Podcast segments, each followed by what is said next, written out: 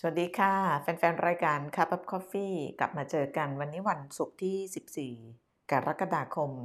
นัดหมายของเราที่จะเจอกันทุกวันพฤหัสก็ไม่สามารถจะรักษาสัญญาได้ เพราะว่าเมื่อวานพวกเราก็วุ่นวายอยู่กับเรื่องของเอเดี๋ยวนะ พี่นาอีกละไม่ได้ปิดเสียง เรื่องของการโหวตเลือกนายกรัฐมนตรีของไทย ซึ่งก็เชื่อว่าทุกคนติดตามกัน ทีมงานของเราก็ต้องติดตาม เพราะว่าได้กลายเป็นข่าวใหญ่ แล้วก็เราก็เลยต้องชี้แจงอย่างนี้นิดนึงคือเวลาเราตั้งชื่อรายการรอบโลกเนี่ยไม่ได้แปลว่าเราจะไม่ทำเรื่องประเทศไทย เพราะว่าประเทศไทยก็เป็นส่วนหนึ่งของประชาคมโลก เพราะฉะนั้นเวลามีข่าวใหญ่ในประเทศไทยเนี่ยเราก็จะมาทำเรื่องของประเทศไทย เมื่อคืนรายการของเราก็เลยเป็นเรื่องของการเมืองไทยนะคะเพราะว่า ก็ได้รับความสนใจจากสื่อต่างชาติมาก ๆ แล้วก็เมื่อวานก็มีเพื่อนๆหลายคน ซึ่งเป็นสื่อต่างชาติที่เคยทำงานด้วยกันก็ไปปักหลักรายงานจากที่นั่น อย่างเช่น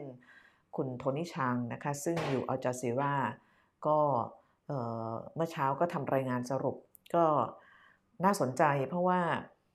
เขาก็ไล่เรียงเหตุการณ์นะคะว่าเกิดอะไรขึ้นในสภาเมื่อวาน แล้วก็คุณพิธาก็ไม่สามารถได้รับเสียงสนับสนุนที่ เพียงพอในการจะขึ้นเป็นนายกคนที่ 30 แล้วก็ออกไปสัมภาษณ์ผู้ที่มาชุมนุม แล้วก็สนับสนุนการให้คุณพิธาเป็นนายกอยู่ด้านนอก แล้วก็ปิดท้ายรายงานด้วยการพูดว่า อันเนี้ยมันยังเป็นสิ่งที่คนกำลังจับตาดูว่ามันจะเกิดอะไรขึ้นจากนี้ คือนักข่าวจะเซว่าคนนี้โทนี่ชังอะเขาก็ทำงาน ในเมืองไทยมาหลายปี แล้วก็ผ่านการชุมนุมผ่านการทำข่าวม็อบมาเป็น 10 ปี ก็ทิ้งท้ายในรายงานบอกว่าที่เขาเห็นการชุมนุมที่มันเป็นใหญ่แล้วก็เขาเรียกว่าอะไรนะเกิดความปั่นป่วนมากที่สุดเนี่ยก็น่าจะซากเมื่อ 2 ปีที่แล้ว เข้าใจว่าน่าจะพูดถึงตอนที่ มีการออกมาชุมนุมของเยาวชนนะคะแล้วเขาก็บอกว่าอันนี้มันยังเป็นคำถามตัวโตๆว่า ถ้าเกิดการเมืองไทยมันมาถึงจุดตรงนี้เนี่ยมันจะเกิดภาพอย่างนั้นอีกหรือเปล่า ซึ่งอันนี้มันก็ไม่ใช่เฉพาะฝรั่งอะที่เขาตั้งคำถาม คนไทยก็ตั้งคำถามคำถามก็คือว่า แล้วจะยังไงต่อเออจะยังไงต่อ เวลาเราบอกยังไงต่อเนี่ยมันก็มียังไงต่อทั้งในสภาแล้วก็ยังไงต่อทั้งนอกสภา เพราะฉะนั้นวันนี้ชวนคุยนะคะ คนที่เข้ามาร่วมรายการกับพี่นา ก็อยากจะชวนคุยว่าแล้วยังไงกันต่อดีในฐานะที่เราเป็นประชากรของประเทศคนหนึ่งนะคะอันนี้วันนี้พูดในฐานะคนที่เป็นพลเมืองนะคะเราจะยังไงต่อดี แต่ว่าเดี๋ยวพี่นาจะไล่เรียงให้ดูว่าบรรยากาศในสภาเป็นยังไงสั้น ๆนะคะเมื่อวาน แล้วก็ยังไงต่อในส่วนของบรรดาสสสวก่อน ว่าเขาจะยังไงต่อซึ่งวันนี้ช่วงนี้กำลังมีการประชุมของพักการเมือง 8พัก ซึ่งเขาต้องคุยกันว่าพอคุณพิธาไม่ผ่านด่านสวเมื่อวานนี้แล้วเนี่ย ยังไงต่อในแง่ที่ว่าจะเสนอชื่อคุณพิธาอีกรอบในการประชุม ครั้งต่อไปหรือเปล่า ซึ่งวันนี้ประธานสภาก็คืออาจารย์วันนอเนี่ยออกมาบอกแล้วว่าจะเป็นวันที่ 19 แน่ ๆ แล้วถ้าเกิดเสนอชื่อคุณพิธาอีกรอบเนี่ยจะมีการวางยุทธศาสตร์ยังไง วางแผนยังไง เพื่อให้เสียงที่จะสนับสนุนเนี่ยมันเพียงพอ ซึ่งหลายคนบอกว่ามันยากมาก เพราะว่าเมื่อวานเนี้เหมือนกับการเปิดวอลแบบ เต็มที่เลย เราจะสังเกตว่าตอนสวแล้วก็พักที่ไม่ได้จะร่วมรัฐบาลเนี่ยเขาอภิปรายกันนะโดยเฉพาะภูมิใจไทยเนี่ยนะไม่ได้ใช้เวลาหมดด้วยซ้ำไป เหมือนกับวางแผนมาดีอะว่า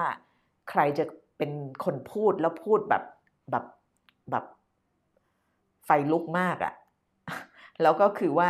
ต่อให้มีการ ลดเงื่อนไขหรือโน้มน้าวอะไรเนี่ย ตอนนี้หลายคนประเมินว่า คุณพิธาก็ไม่น่าจะได้เสียงสวมากไปกว่านี้มากแล้วอะไรเงี้ยนะ ซึ่งก็ก็แล้วแต่คิดกัน ทีนี้ที่พินาบอกเนี่ยก็คือว่าวันนี้เขาต้องประชุมกัน ว่าตกลง 19 เนี่ยจะมีชื่อคุณพิธาถูกเสนออีกครั้งหรือเปล่า อันนี้ยังไม่นับรวมถึงว่า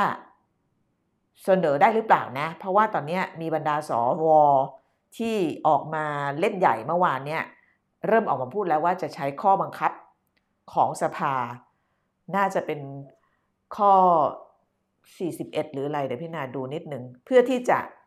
ไม่ให้มีการเสนอชื่อคุณพิธายรอบโดยระบุนะคะว่า ข้อบังคับนี้ของสภาเนี่ยเขาเขาเรียกว่าอันนี้เป็นถือเป็นยติ เพราะนั้นเสนอได้ครั้งเดียว ถ้าจะเสนออีกครั้งก็ไปรอประชุมสมัยหน้า แต่ก็มีการถกเถียงกันในแง่ของของกฎหมายว่าจริง ๆ มันไม่ใช่มติ มันเป็นเรื่องที่ใหญ่กว่านั้น มันเป็นการเสนอชื่อนายกรัฐมนตรี เพราะนั้นมันนับเป็นยติไม่ได้ อันนี้ก็คือจะโดนขวางไม่ให้เสนอชื่อด้วยหรือเปล่าเนี่ยก็ยังต้องดูอยู่นะคะเพราะฉะนั้นกำลังจะบอกว่ามันก็ไม่ง่ายนะคะทีนี้เดี๋ยวพี่นาจะเล่าให้ฟังด้วยว่าคืบหน้าประชุมพักเพื่อไทยแล้วก็พักอื่น ๆ ที่ จับมือกับก้าวไกลเนี่ยเป็นยังไง แล้วก็อีกอันหนึ่งที่กำลังคุยกันก็คือว่า ยังไงต่อถ้าเกิดคุณพิธา สมมติสมมตินะ สมมติวันนี้เนี่ย ออกมาแล้วบอกว่า โอเค ไม่เสนอชื่อคุณพิธาก็ได้ ก็ให้เพื่อไทยเสนอชื่อคุณเศรษฐา แล้วโอกาสที่คุณเศรษฐา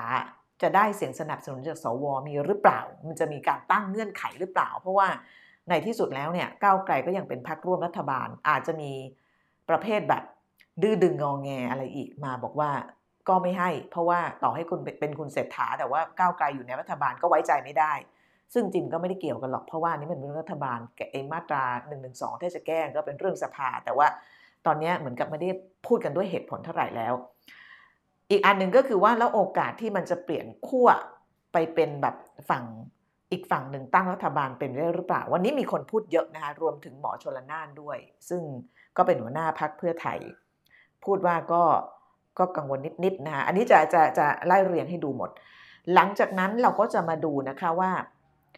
reaction ของสื่อต่างชาติเนี่ยเขาว่ายังไงกันบ้างรวมถึง ความเห็นของผู้นำจากประเทศเพื่อนบ้านของเราก็คือสมเด็จฮุนเซนซึ่งออกมาทวิตข้อความบางอย่าง ที่ก็ทำให้มีการวิพากษ์วิจารณ์ แต่ว่าท่านก็ออกมาทวิตอีกครั้งหนึ่งขอโทษแล้วนะคะพูดถึงเรื่องว่าการที่คุณพิธาไม่ได้เป็นนายกไม่ได้รับเสียงสนับสนุนเพียงพอเนี่ยถือเป็นความล้มเหลวของพรรคฝ่ายค้านกัมพูชา หลายคนถามแล้วมันเกี่ยวอะไรกัน ก็ก็เกี่ยวนะคะเพราะว่ากัมพูชากำลังจะมีเลือกตั้ง 23 กรกฎาคม แล้วก็ในแง่ของการเลือกตั้งเนี่ยที่กัมพูชาเนี่ยพี่นาก็ไปทำข่าวเลือกตั้งมาแทบทุกครั้งนะคะก็ต้องบอกว่าฝ่ายค้านเนี่ยอยู่อย่างลำบากอย่างยิ่งนะคะส่วนใหญ่เนี่ยก็จะถูก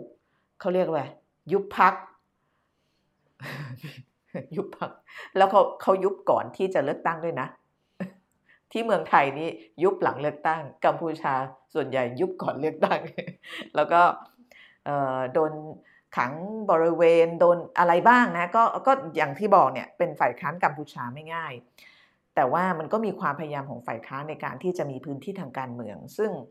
พอมันใกล้เลือกตั้ง 23 กรกฎาคมเนี่ยมันก็มีความพยายามตรงนี้อยู่ ตีความจากที่สมเด็จฮุนเซนพูดก็คือว่า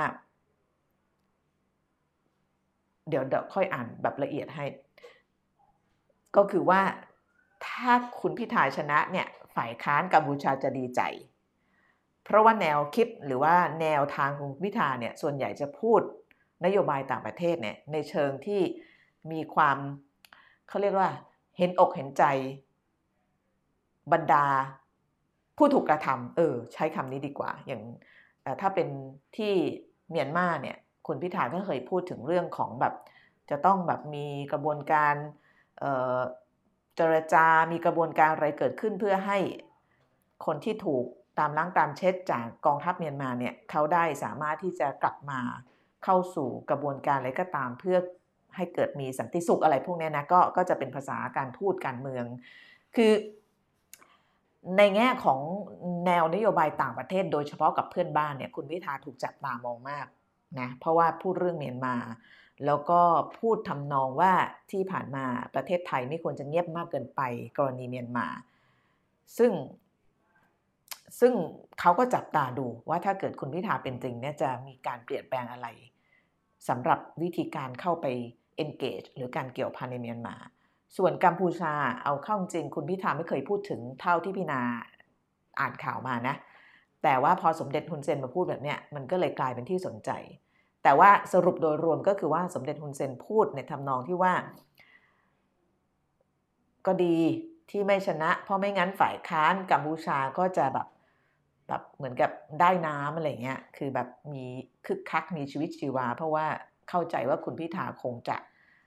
มีการพูดถึงเรื่องของสิทธิมนุษยชนอะไรพวกเนี้ยนะ เดี๋ยวเดี๋ยวเข้าไปลงรายละเอียดกัน แต่ว่าคงจะไม่ยาวมาก เพราะว่าท่านก็ออกมาชี้แจงแล้วว่าไม่เกี่ยวข้องกับ หรือว่าไม่ยุ่งเกี่ยวกับเรื่องการเมืองไทย แล้วก็ขออภัยที่ทวิตมาแบบนั้นนะคะอีกอันหนึ่งที่มีความคืบหน้าที่สำคัญ แล้วก็อยากจะลงรายละเอียด ก็คือว่าในขณะที่เรากำลังดูว่าโอกาสที่คุณพิธาจะได้รับการเสนอชื่อครั้งที่สองเป็นไปได้หรือเปล่าเนี่ยสิ่งที่ก้าวไกลเขาทำควบคู่ไปคือก้าวไกลเนี่ยเขาก็ยืนยันว่าจะเสนอคุณพิธาอีกรอบ แต่ว่าก็ขึ้นอยู่กับพักที่จับมือกันด้วยว่าจะเอาหรือเปล่านะ แต่อันนึงที่ทำควบคู่กันไปก็คือการเสนอให้มีการปิดสวิตช์สวด้วยการแก้รัฐธรรมนูญมาตรา 272 ซึ่งเอาเข้าจริงเนี่ย เอาพูดง่าย ๆ คือถ้าเกิดปิดถ้าเกิดแก้รัฐธรรมนูญมาตรา 272 ได้ แปลว่า สวจะไม่มีส่วนเกี่ยวข้องในการโหวตนายกอีกต่อไป คือถ้าแก้ได้นะ แต่ปัญหาก็คือมันแก้ยากมาก ยากกว่าการที่คุณพิธาจะได้เสียง 376 หรือ 375 เขาลาออกไปคนหนึ่งในการเป็นนายกอีก เพราะว่ามันจะต้องมีเสียงสนับสนุนจากสวหนึ่งใน 3 หรือ 84 คนขึ้นไป ต้องอาศัยการเห็นชอบกับจากฝ่ายค้านอย่างน้อยร้อยละยี่สิบแต่เข้าใจว่าที่เขาเสนอเนี่ยมันเป็นเรื่องทาง จิตวิทยายุทธศาสตร์เหมือนกัน แล้วคนที่ออกมาพูดเรื่องนี้คนหนึ่งแล้วก็ได้รับความสนใจมากก็คืออาจารย์ปิยบุตรเมื่อคืนออกมาเขียนใน Facebook บอกว่าก้าวไกลจะเสนอ วันนี้ไปยื่นแล้วตอนบ่ายสามนะไปยื่นให้สภา จะแก้รัฐธรรมนูญ 272 เพื่อปิดสวิตช์สวแล้วถ้าเกิดทำไม่ได้ก็จะไปเป็นฝ่ายค้าน อันนี้น่าสนใจมากนี่เรื่องเยอะมากเลย เรื่องเยอะมากจริงๆนี่เล่ามาก็ กี่นาทีแล้ว15 นาที อันนี้คือสิ่งที่เราจะคุยกันนะ เราสิ่งที่จะคุยกันทีนี้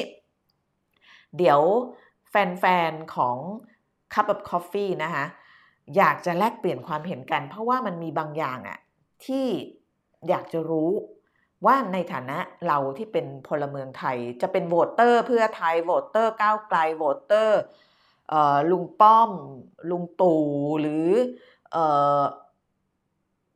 คุณอนุทินนะคะคุยกันได้ว่าสิ่งที่เราเห็นเมื่อวานนี้เราคิดยังไงกับมัน แล้วเราคิดว่าควรจะไปต่อไง เพราะว่า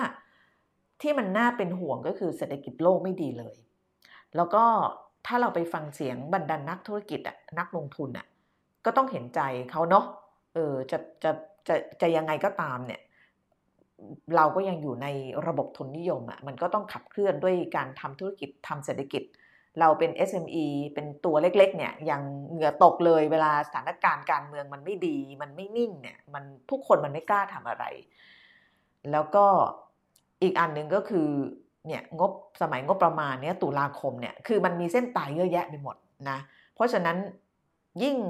มีรัฐบาลได้เร็ว ยิ่งมีความชัดเจนเร็วเนี่ยเราก็ยิ่งจะดี ในฐานะประเทศไทยนะอันนี้พูดโดยรวม เพราะฉะนั้นแลกเปลี่ยนกันนะคะขออ่านนิดหนึ่ง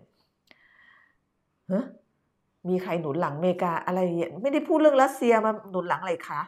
เดี๋ยวเดี๋ยวขออ่านก่อน กลัวเมืองไทยเป็นแบบเมียนมา พี่นากลัวเป็นแบบเบรุตมากกว่า เลบานอน อันนี้ด้วยความเคารพไม่ได้บอกว่าเลบานอนแบบไม่ดีหรืออะไรนะ แต่ว่ามันจะเกิดสภาพแบบ เศรษฐกิจมันจะ มันจะถูกลากไปจนแบบแบบ ไม่รู้มันมันแสบอะมันเศร้า หรือจะเป็นเหมือนกับ lost decade ของฟิลิปปินส์ตอนนี้ฟิลิปปินส์ดีขึ้น แต่มันมี lost decade ของฟิลิปปินส์คือช่วงหลังมาร์กอสนะพี่นา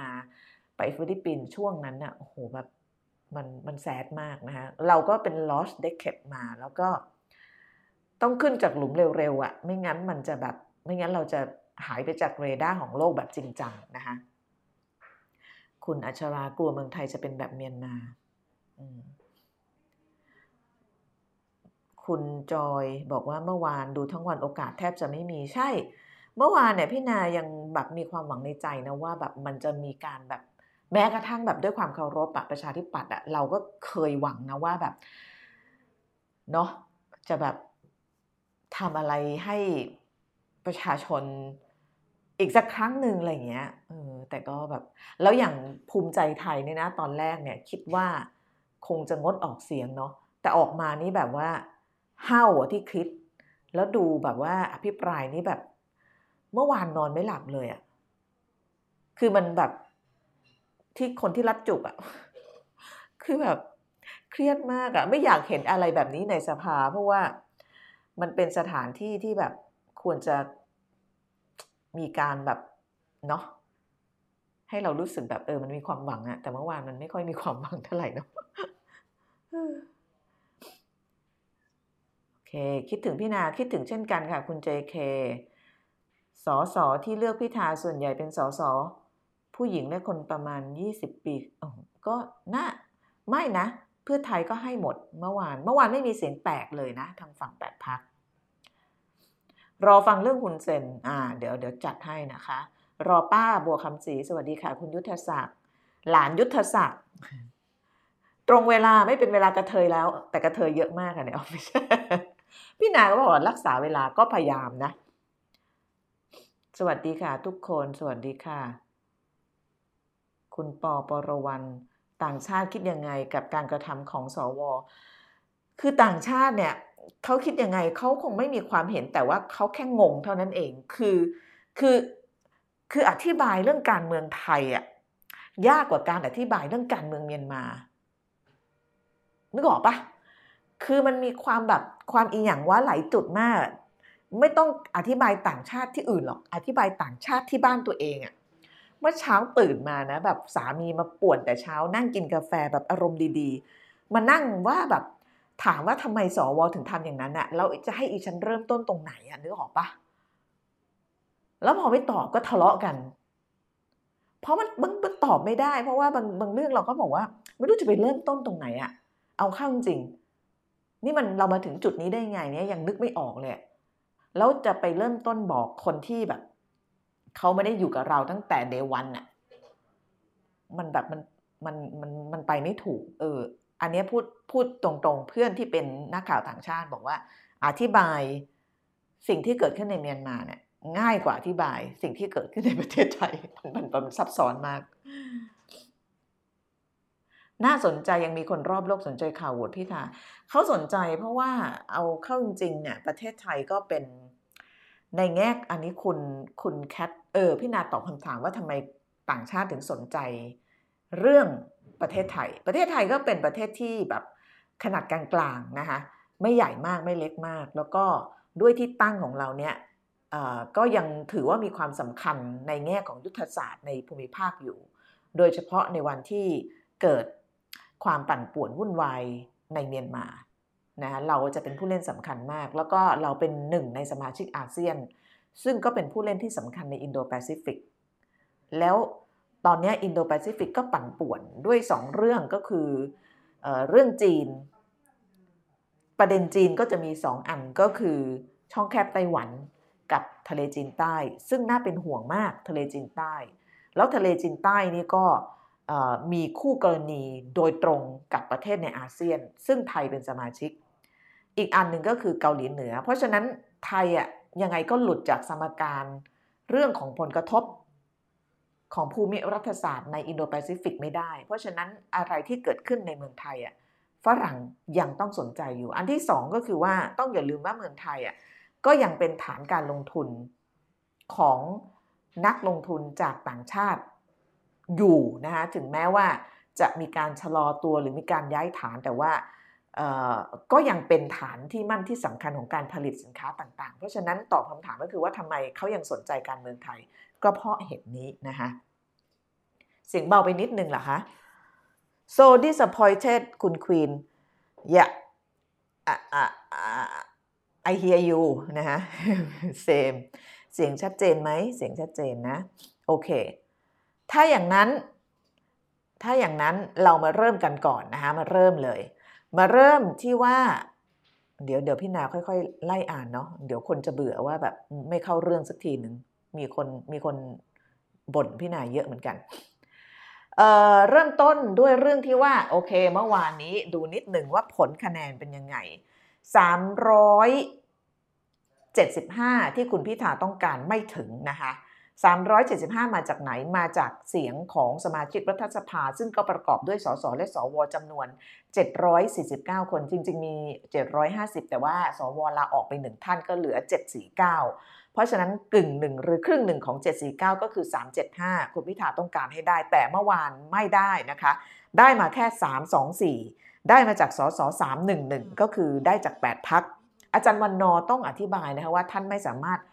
ลงคะแนนให้ได้ เพราะว่าท่านเป็นประธานนะคะเป็นประธาน คนที่ไปโวยวายท่านอันนี้ต้องต้องเข้าใจตรงนี้นิดหนึ่งนะคะ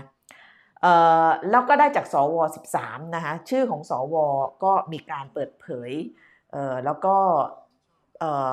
ได้รับการขอบคุณไปเยอะแล้วนะคะ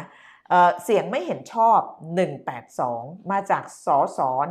148 สว 34 งดออกเสียง 199 เป็นสอสอ40 เป็นสว159 ซึ่งเยอะมากแต่ที่คนเนี่ยหงุดหงิดมากที่สุดรวมถึงพี่นาด้วยพูดตรงไปตรงมาก็คือคนที่ไม่มา คือแบบคนที่มาแล้วไม่เห็นด้วยเนี่ยก็ก็ก็โอเคใช่ไหมก็คือชัดเจนแต่ที่ไม่มาเนี่ยที่อยากรู้เนี่ยทำไมถึงไม่มาแล้วไม่มาเยอะมากนะ ไม่มาคือ สอสอไม่มาหนึ่งคน อันนี้ก็ถือว่า ก็ไม่ได้เยอะนะเป็นไปได้ไม่สบายอะไร แต่ว่าสวไม่มา43คน นี่คืออะไร จริง ๆ แล้วมันเป็นวาระที่สำคัญมากนะจะคุณจะเห็นด้วยหรือไม่เห็นด้วยจะชอบไม่ชอบเนี่ย แต่ว่า อันนี้เรามีความรู้สึกว่าแบบ มันเป็นมันเป็นหน้าที่ที่ต้องมาประชุมในวาระในวาระที่สำคัญที่สุดของสังคมไทยอะ่ะ แต่ว่าการไม่มา 43 คนนี่คืออะไร อันเนี้ยถ้าจะติดใจที่สุดเนี่ยแล้วอยากจะร้องไห้เนี่ยคือตรงเนี้ย43 ซื้อหวยไหมเอออาจจะถูกเนาะให้หวยแล้วกัน324นะ เสียงคุณพิธาได้เห็นชอบ324กับ43คือเสียงที่สวไม่มา ถ้าถูกเอาเงินมาแบ่งกันด้วยนะ ทีนี้พอเห็นคะแนนแบบนี้แล้วเนี่ย คำถามต่อมาก็คือว่าเราจะยังไงต่อ ถ้าวันนี้พักร่วม 8 พักเขาตกลงเห็นชอบว่าจะเสนอชื่อคุณพิธาอีกรอบหนึ่งเป็นรอบที่สองแล้วสมมติสมมตินะว่าไม่มีการขวางเสนอชื่อคุณพิธาได้ ไม่มีการใช้ข้อบังคับของสภา มาขัดขวางเสนอชื่อคุณพิธาได้ ภาพที่เกิดขึ้นก็จะเห็นอย่างเป็นที่เมื่อวานเนี่ย แต่ผลที่มันเกิดขึ้นเนี่ยเท่าที่หลายคนประเมินเนี่ยมันก็อาจจะเป็นเหมือนเมื่อวานเช่นเดียวกัน แปลว่าอะไร แปลว่าเสียงที่คุณพิธาได้เนี่ยจากพักที่จับมือกัน 8 พักเนี่ยก็คงจะเหมือนเดิม เสียงที่ได้จากสวเนี่ยถ้าไม่เท่าเดิมเนี่ยก็อาจจะน้อยลง เพราะว่าดูจากท่าทีของสอวอเมื่อวานนี้แล้วดูจากการให้สัมภาษณ์ ดูจากการหายไป 43 คน แล้วก็การงดออกเสียง 159 คนเนี่ยอันนี้พูดแบบตรงไปตรงมาโอกาสที่คุณพิธาจะได้จากสวมากกว่า 13 คนเนี่ยยาก นั่นแปลว่าอะไร แปลว่ารอบสองถ้าไม่มีถ้าไม่มีแบบว่าอะไรที่มันแบบว่าเป็นการเปลี่ยนแปลงอย่างแบบ มีนัยสำคัญนะ คือถ้าถ้าเงื่อนไขมันยังเป็นอยู่แบบนี้นะ โอกาสที่คุณพิธาจะได้มากกว่า 13 เนี่ยยาก แปลว่าอะไร แปลว่าซีนารีโอถ้าเกิดคุณพิธาได้รับการเสนอชื่อในรอบที่2แล้วก็โหวตอีกครั้ง ดีที่สุดนะ ก็คือจะออกมาเหมือนเมื่อวาน หรือถ้าเกิดดีน้อยกว่านั้นก็คือจะได้เสียงสวน้อยลง นั่นแปลว่าอะไร แปลว่า ต่อจากนั้นเนี่ยจะเสนอชื่อคุณพิธารอบที่สามเนี่ยก็คงจะยากแล้ว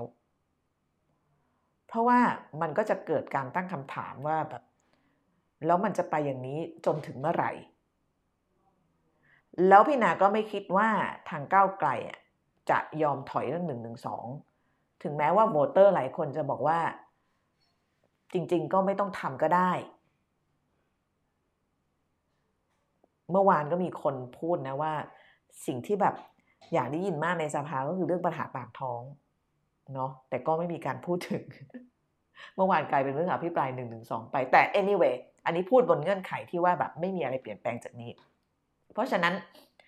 วันนี้ก็น่าสนใจว่าเออแปดพักร่วมเนี่ยเขาจะเอาอยัางไง เสนอชื่อคุณพิธาหรือเปล่า แต่ว่าโอกาสที่จะได้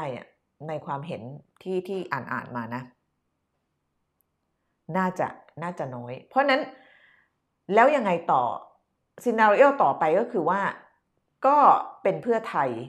ในฐานะพรรคที่ได้คะแนนมากที่สองเสนอชื่อคุณเศรษฐาคำถามก็คือว่า แล้วคุณเศรษฐาจะได้เสียงจากสวหรือเปล่า ถ้าเกิดก้าวไกลยังเป็นพรรคร่วมรัฐบาลอยู่เนาะ ทีนี้แล้วยังไงอะถ้าเกิดเราจะต้องมีรัฐบาลโอกาสที่มันจะพลิก ไปเป็นแบบอีกฝั่งหนึ่งอะมีไหม มันก็เป็นไปได้แล้วมันเคยเกิดขึ้นแล้วสมัยหม่อมราชวงศ์คึกฤทธิ์ปราโมทเนาะน่าจำไม่ผิดสองพี่นายยังยังเด็กๆอยู่ 2,518 เลยช่วงนั้นอะเป็นพักน่าจะพักกิจสังคมอะมีเสียง 10 กว่าเสียง แล้วก็ได้เป็นรัฐบาล ทีนี้ มันก็เป็นไปได้ซีนารีโอพลเอกประวิตยวงสุวรรณอันนั้นน่ะได้เสียงสวแน่ๆ เพราะว่าดูจากข้อความที่อาจารย์ปิยบุตรพูดอะก็ดูเหมือนว่าจะถึงแม้ไม่ได้พูดในในนามของพรรคนะ คิดว่าก้าวไกลก็ก็ อันนี้คิดคิดเอาเองเนาะในฐานะ voter ในฐานะ voter ก็คือว่า ก็ไม่ได้หมายอะไรถ้าเกิดก้าวไกลจะไปเป็นพรรคฝ่ายค้านเอางี้ดีกว่าสำหรับตัวเรานะ คนอื่นไม่แน่ใจพูดแทนคนอื่นไม่ได้นะเพราะฉะนั้นนี่คือ scenario ที่มันจะเกิดขึ้น เพราะฉะนั้นมีโอกาสอยู่นะคะที่มันจะพลิกไปเป็นอีกฝั่งหนึ่ง แต่เพื่อไทยก็ต้องคิดหนักว่าจะไปกับเขาหรือเปล่า ยากมากนะคะยากมาก ทีนี้ไปดูความคืบหน้าความเห็นก่อนนะคะ ความเห็นก่อน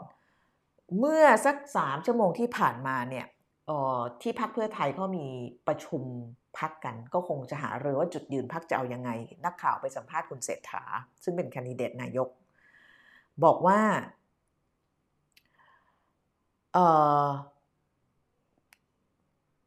ทราบหรือเปล่าว่าอาจจะมีการเสนอชื่อคุณพิธาให้โหวตรอบที่สองนะคะแล้วก็ในรอบนี้เนี่ย อาจจะมีการเสนอชื่อพลเอกประวิตยวงสุวรรณขึ้นมาแข่ง คุณเศรษฐาตอบนะคะบอกว่า อันเนี้ยยังไม่ทราบนะคะว่าจะมีการเสนอชื่อใครบ้างหรือเปล่า ส่วนกรณีของคุณเศรษฐาที่พูดถึงพลเอกประวิตยวงสุวรรณเนี่ยว่าถ้าเกิดมีการเสนอชื่อขึ้นมาแข่งกันเนี่ยคุณเศรษฐาก็บอกว่าดูตาม ตัวเลขแล้วก็คือหลักคณิตศาสตร์เนี่ยคิดว่าน่าจะเป็นไปได้ลำบาก เพราะว่ามีแค่ 40 กว่าเสียงนะคะอันนี้ความเห็นคุณเศรษฐา ซึ่งจริง ๆ แล้วไอ้ตัวเลขเนี่ยมันก็มันก็เปลี่ยนได้ เพราะว่าคือสสย้ายพักได้เนาะแล้วมันก็มีซีนารีโอว่าแบบพักอื่นจะย้ายมาให้พลังประชารัฐก็ได้ แล้วก็ถ้าเกิดย้ายมาจริงตัวเลขก็จะเยอะกว่าพักภูมิใจไทยด้วยซ้ำไปนะคะแต่ที่น่าสนใจคือที่คุณเศรษฐาพูดถึงเรื่อง การสนับสนุนคุณพิธาลิมเจริญรัตหัวหน้าพรรคก้าวไกลว่าจะดันไปให้สุดได้แค่ไหนเนี่ยคุณเศรษฐาบอกว่าไม่ทราบต้องรอดูก่อน แล้วก็พูดว่าคะแนนรอบแรกเนี่ยออกมาต่ำไปหน่อย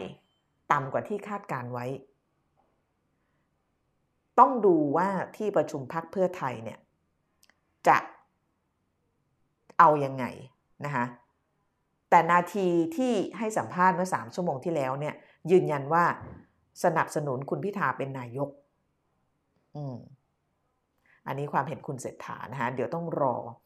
ไม่แน่ใจว่าประชุมเสร็จกี่โมง แล้วก็มีความเห็นใครมาอีกต่อเรื่องของการเสนอชื่อคุณพิธาในรอบที่สองนะคะมีน่าดูนิดหนึ่ง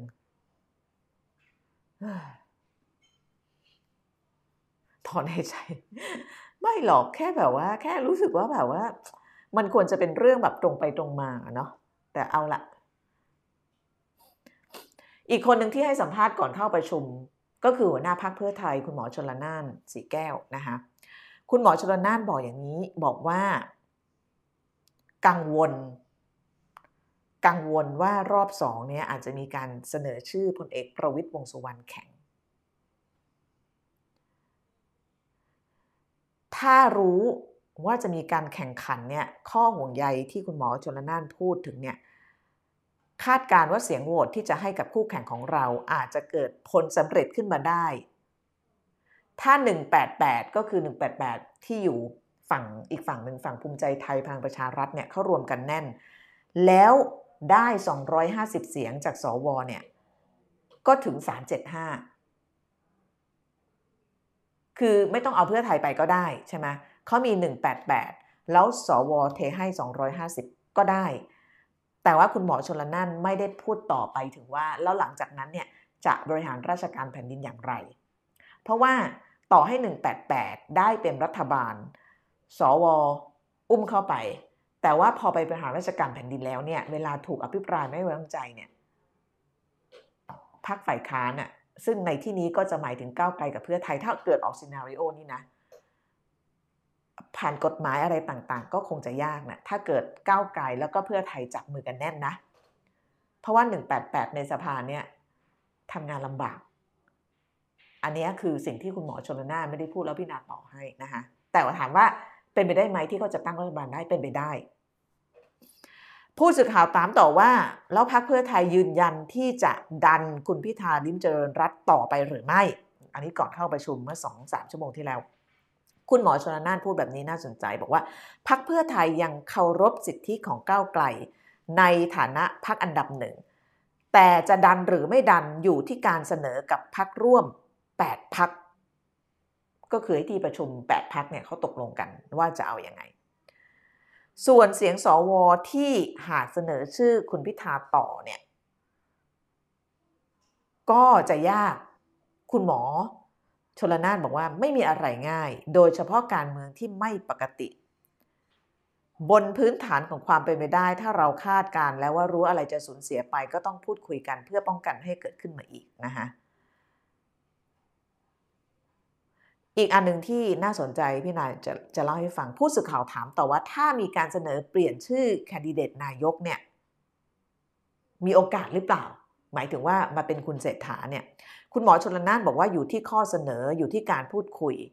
ถ้ายืนยันจะเสนอชื่อคุณพิธาก็อยู่ที่ก้าวไกลจะผลักดันจนสุดความสามารถ ซึ่งคำว่าสุดความสามารถขึ้นอยู่กับโอกาสความพึงพอใจความเสียหาย ไม่มีนิยามที่ชัดเจน ถ้าทำถึงที่สุดแล้ว พึงพอใจเห็นชอบ ไม่มีผลกระทบไม่เกิดความเสียหายแล้วจบก็คือนิยาม เพราะฉะนั้นสรุปตรงนี้ก็คือว่า คุณพิธาจะได้รับการเสนอชื่อรอบที่ 2 หรือเปล่าขึ้นอยู่กับที่ประชุม 8พักว่าจะเอาอยัางไงนะคะ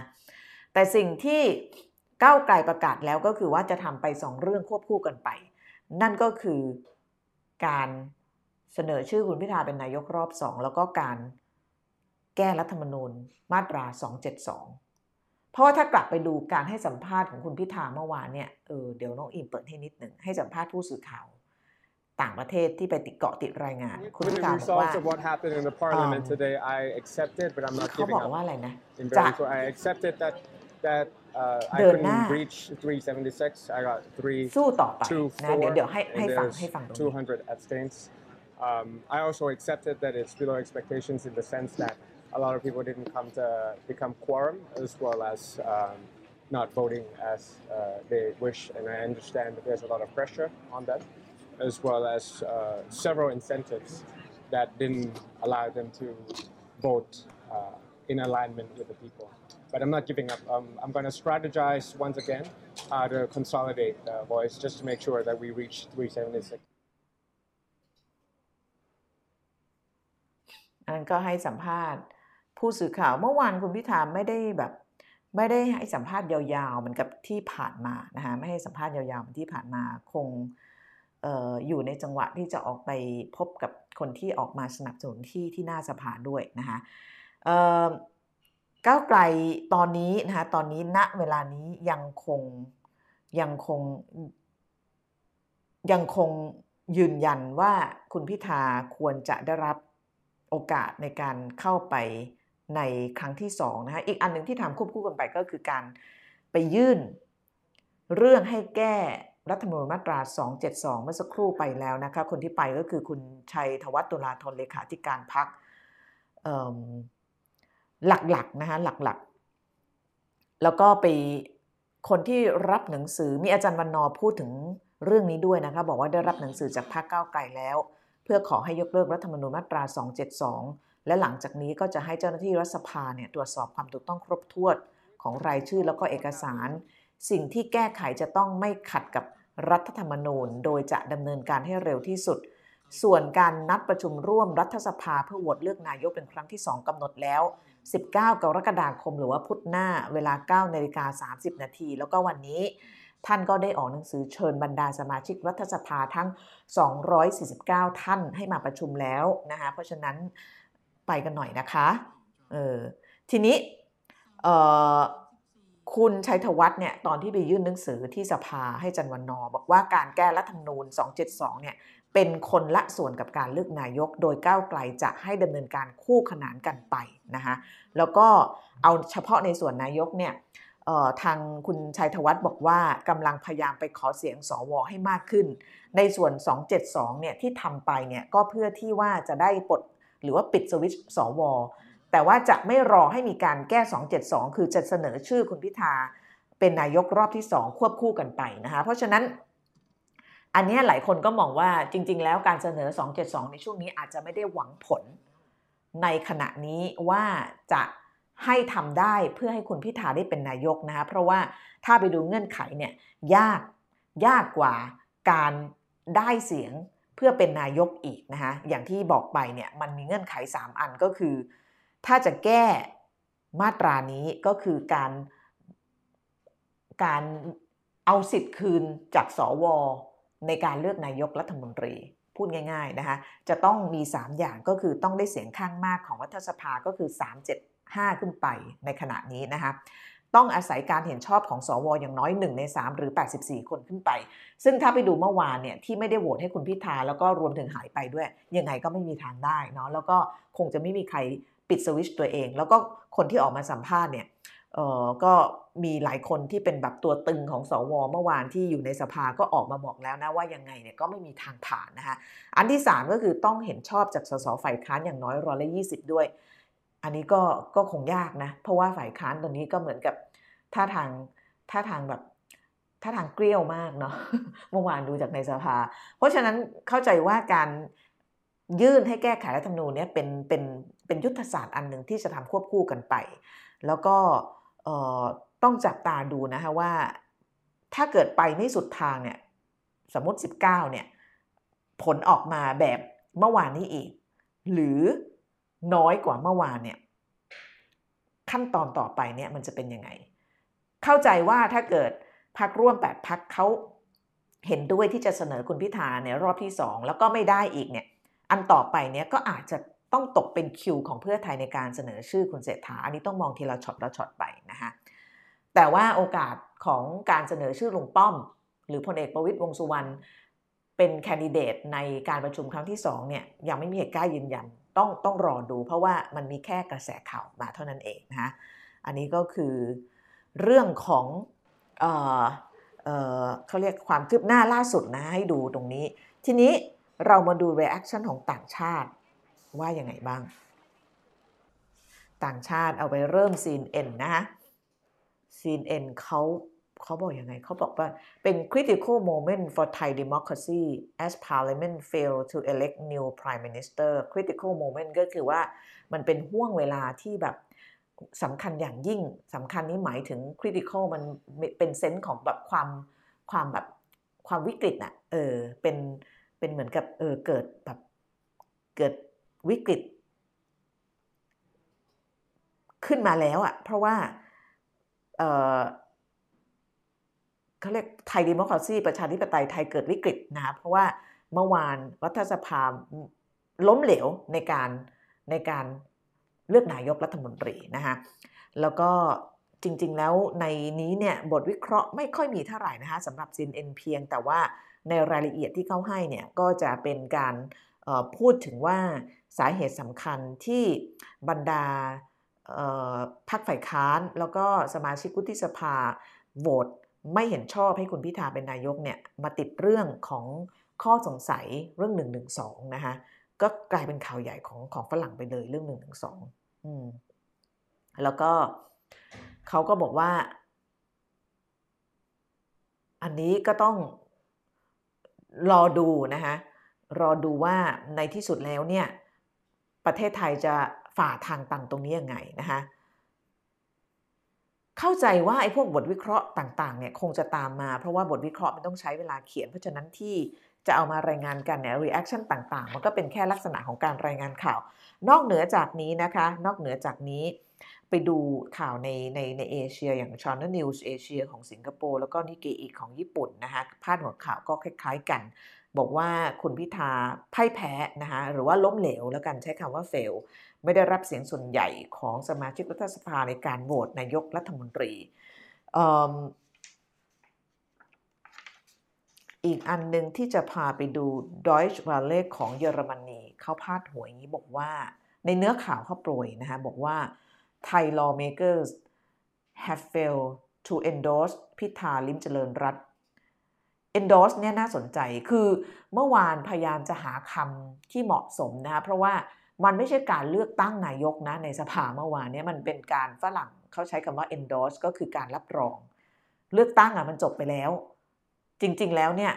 มันคือถ้าเกิดเป็นประชาธิปไตยหรือว่าเป็นระบบที่มันปกติเนี่ยเมื่อวานเนี่ยมันก็คือการยกมือรับรอง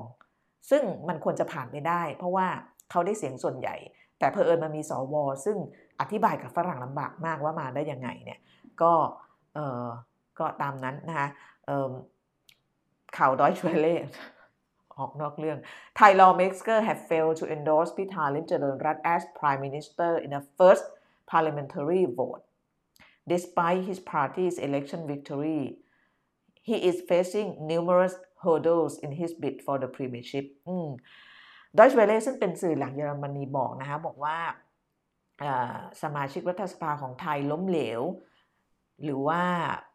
ไม่สามารถ endorse รับรองพิธาให้เป็นนายกรัฐมนตรีคนต่อไปของไทยได้ในการประชุมรัฐสภาครั้งแรก ถึงแม้ว่าพรรคของเขาจะได้รับเสียงข้างมากในการเลือกตั้งก็ตาม และขณะนี้คุณพิธากำลัง facing หรือว่าเผชิญ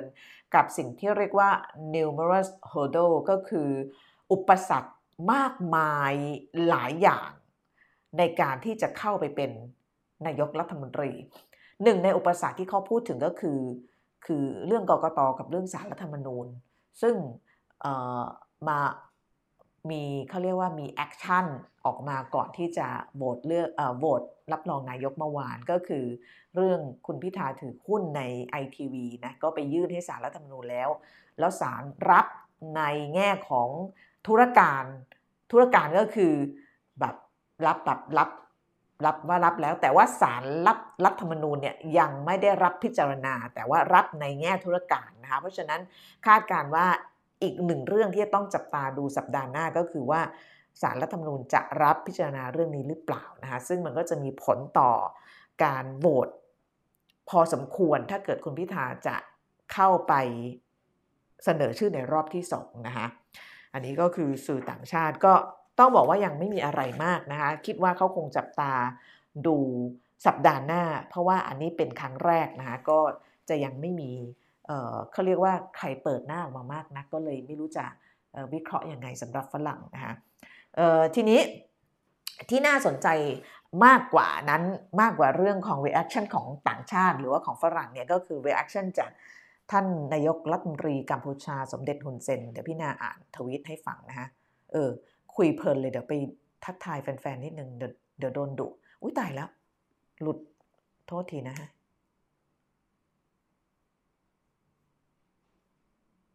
หลุดหลุดหลุดเออวันนี้เข้ามา เดี๋ยวนะคะ ขอโทษนะคะ พี่นาขอโทษ แก่แล้วก็งงเงินเงินเนี่ย เออ โอเค สิ้นหวัง อย่าสิ้นหวังค่ะ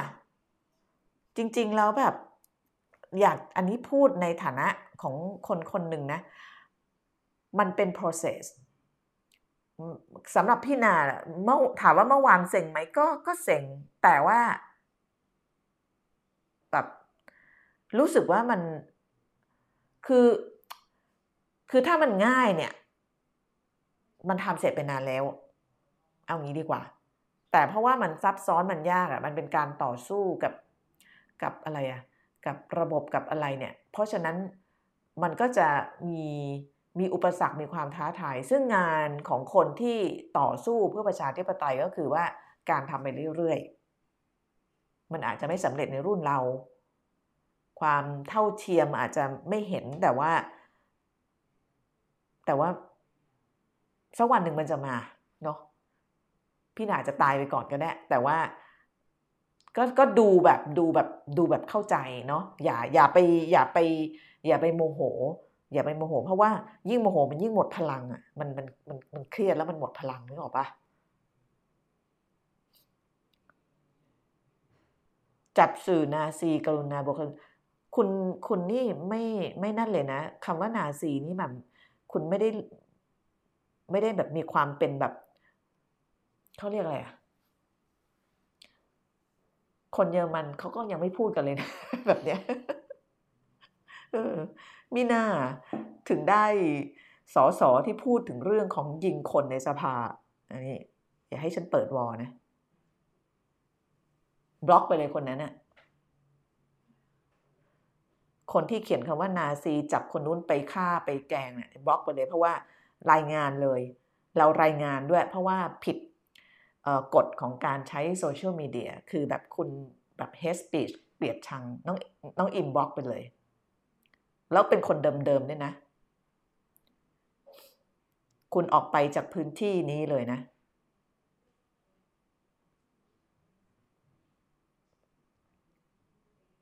ไม่ต้องให้ราคามันบล็อกมันไปเลย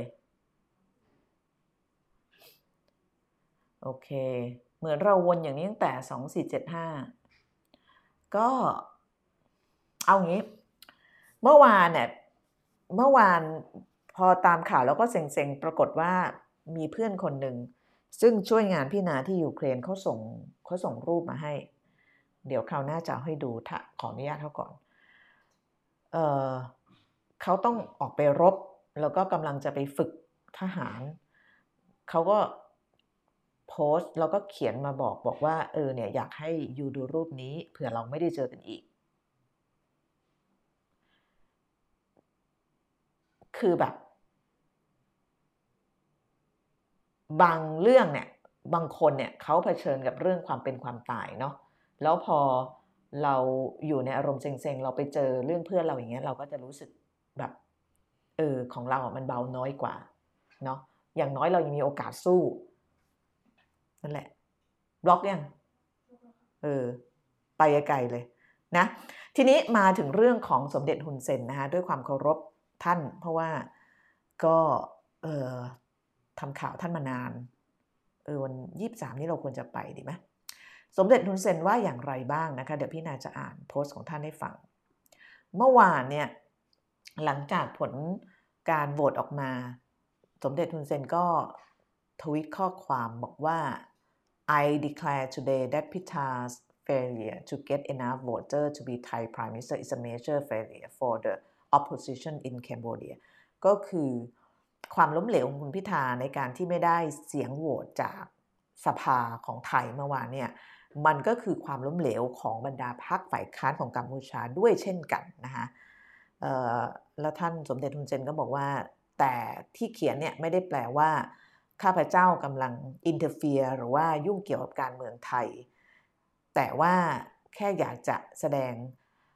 ความคิดเห็นว่าบรรดา traitor หรือว่าพวกทรยศชาติ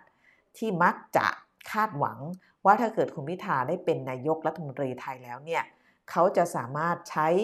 ดินแดนของไทยในการรณรงค์ทางการเมืองเพื่อเป็นการต่อต้านรัฐบาลกัมพูชา ซึ่งพอไม่เป็นเช่นนั้นเนี่ย พอพิธาไม่ได้เป็นนายกเนี่ยความคาดหวังหรือว่าการที่จะทำอย่างนั้นมันก็เป็นไปไม่ได้อีกต่อไป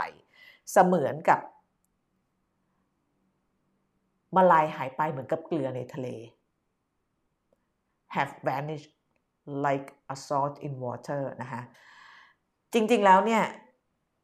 สมเด็จคุณเซนก็ออกตัวว่าไม่อันนี้ไม่ได้พูดถึงเรื่องการเมืองไทย แต่พูดถึงว่า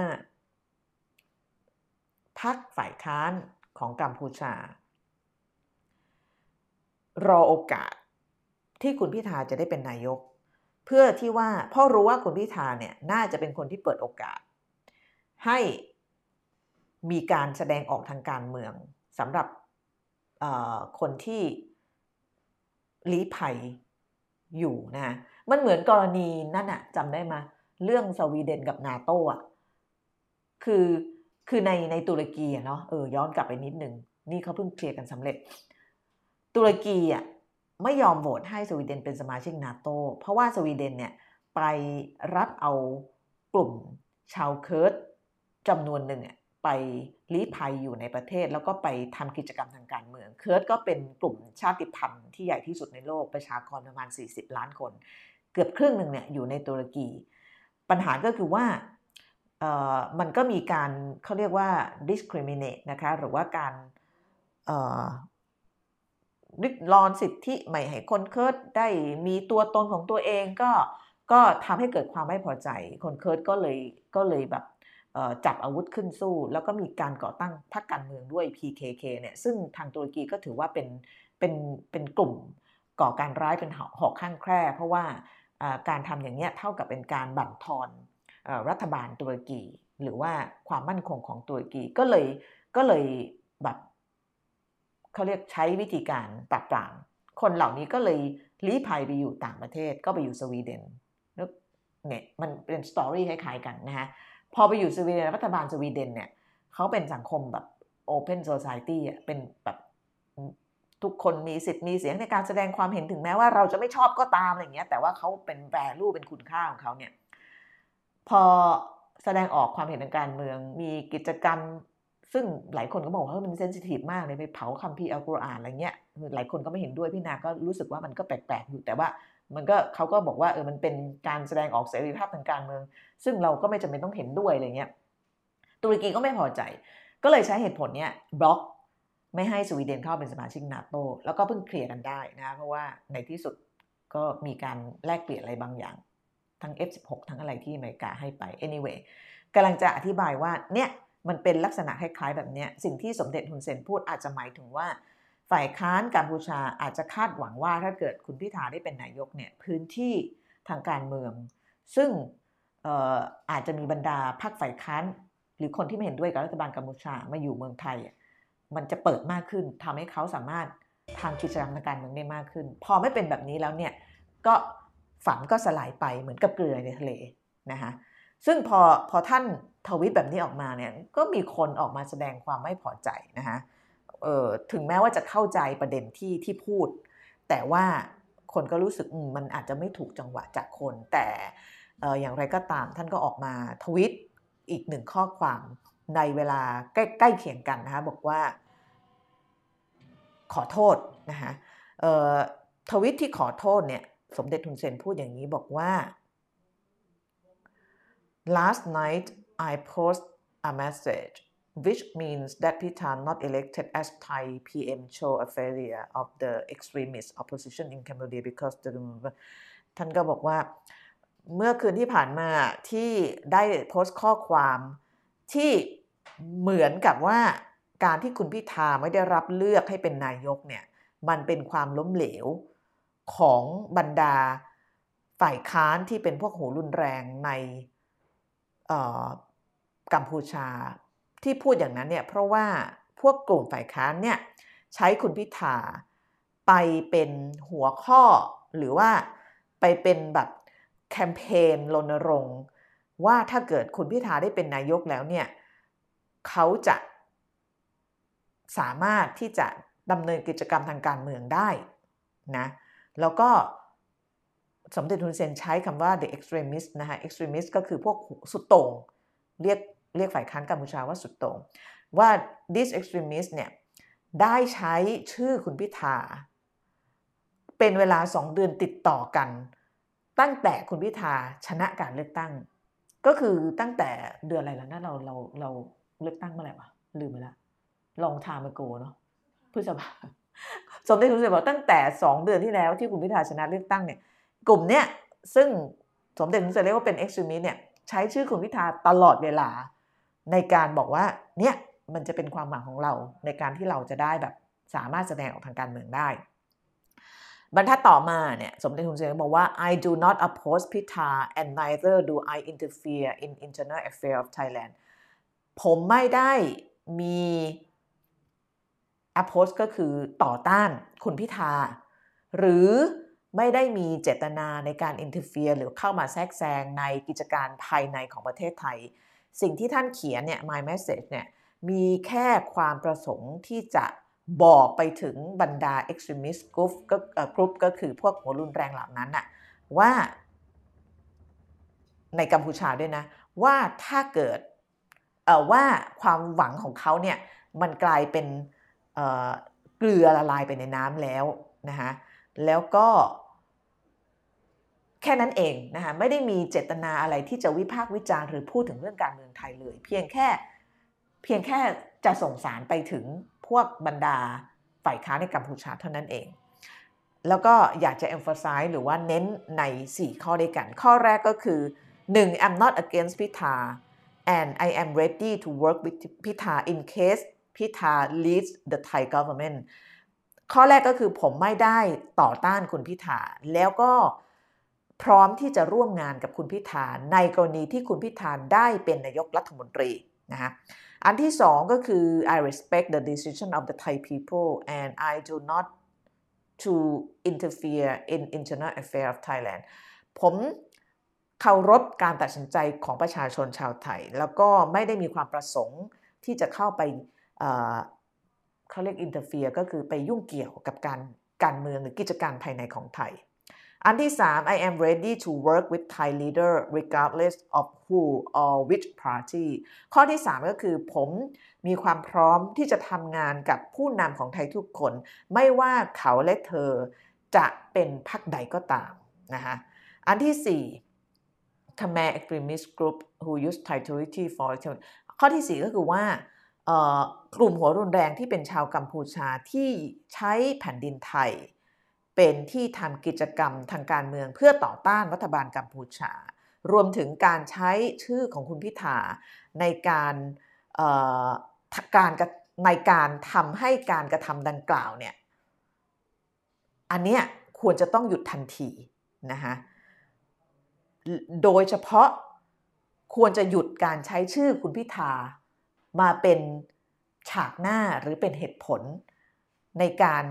ทำกิจกรรมทางการเมืองเพื่อต่อต้านรัฐบาลกัมพูชานะฮะอันนี้ก็คือก็คือการออกมาอธิบายของสมเด็จฮุนเซน ซึ่งขณะนี้นะคะขณะนี้ก็เป็นนายกรัฐมนตรีของกัมพูชามา 40 ปีแล้ว เกือบ 40 ปีแล้วเออพี่นาไปเลือกตั้งกัมพูชาสองรอบ 3 รอบนะคะท่านก็ชนะทุกครั้ง แล้วก็จะจัดการเลือกตั้งอีกครั้ง 23 กรกฎาคมนี้นะคะก็วางแผนว่าจะไป เดี๋ยวต้องดูก่อนนะว่าจะไปได้หรือเปล่าหรือว่าการเมืองไทยจะร้อนกว่านะฮะเอาละจบตรงนี้เนาะเดี๋ยวดูให้นะว่ามีอะไรอัปเดตหรือเปล่าเผื่อจะอัปเดตกันอ๋อเสื้อเสื้อเดี๋ยวนะคะพี่นาก่อนไปเดี๋ยวขออัปเดตข่าวนิดหนึ่งยังไม่มีอะไร เนาะ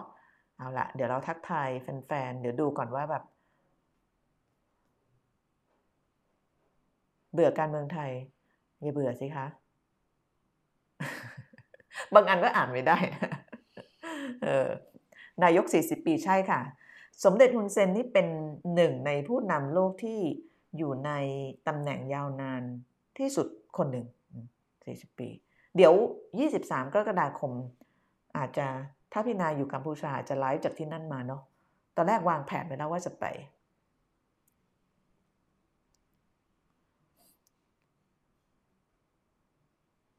ศรัทธา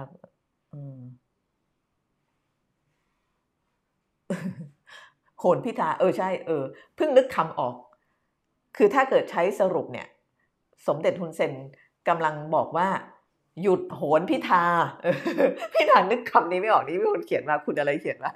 คุณดูเรียนลิสต์ขอบคุณมากค่ะ คือสรุปเอาภาษาแบบภาษาแบบภาษาภาษาเราที่เราคุยกันเนี่ยนะ ในแถลงการณ์สมเด็จฮุนเซนก็คือ หยุดโหนพิธาแค่นั้นแหละ อาเซียนหลายประเทศความหวังอยู่ที่พิธา อืม ก็ก็ไม่แปลกนะ ไม่แปลก บรรยากาศดูสิ้นหวังจังเลย อย่าพูดเด็นี่เพิ่งเขียวนะเนี่ย ไม่เป็นไร ก็ สิ้นหวังแล้วทำยังไงดีอะ